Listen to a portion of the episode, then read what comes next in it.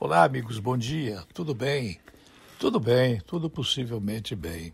É muito difícil encontrar um pai e uma mãe que não estejam numa guerra quase que declarada com os filhos por conta da quantidade de horas que eles ficam fazendo jogos nos seus celulares.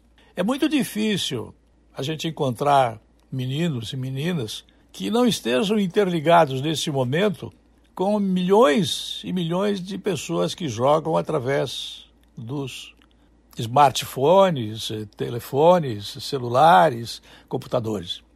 É uma questão que mais ou menos fica resumida no seguinte: nos anos 60, o cigarro era considerado elegante quando uma mulher pegava o seu isqueiro feito de ouro e o acendia.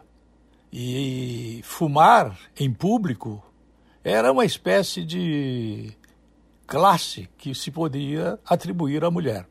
Hoje, o cigarro está em desuso, embora nós continuemos plantando fumo por aqui. Mas a era de ouro do cigarro acabou e nós vivemos a era dos jogos de tabuleiro, só que numa forma cibernética. Talvez você nem se lembre desses jogos ou nunca tenha jogado um, quem sabe. Mas os jogos de tabuleiro estão bombando.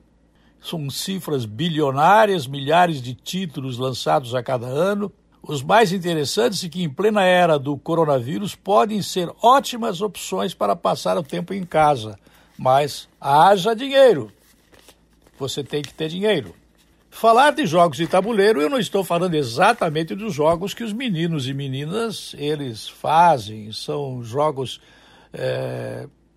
de matar e morrer, de atirar, de mirar bem, de esconder-se, de soldados, de bunkers, de coisas que tenham a ver com a destruição. Eu sou forte, eu mato, eu sou fraco, eu morro.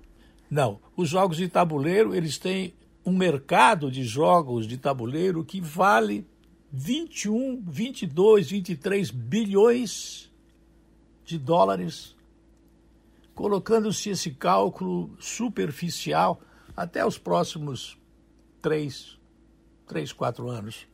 É uma coisa que vem do arco da velha. Muito além do banco imobiliário, 5 bons representantes da era moderna, todos esses jogos, né, eles vieram e foram adaptados ao modelo cibernético. Né? Tem lá o The Mind, tem o Ticket to Ride, tem uma série de outros cujos nomes eu não poderia citá-los todos aqui por conta da limitação do tempo que tenho, pois estou falando em rede. Prestem atenção, o mercado dos jogos, que antigamente era uma coisa inocente, passar tarde jogando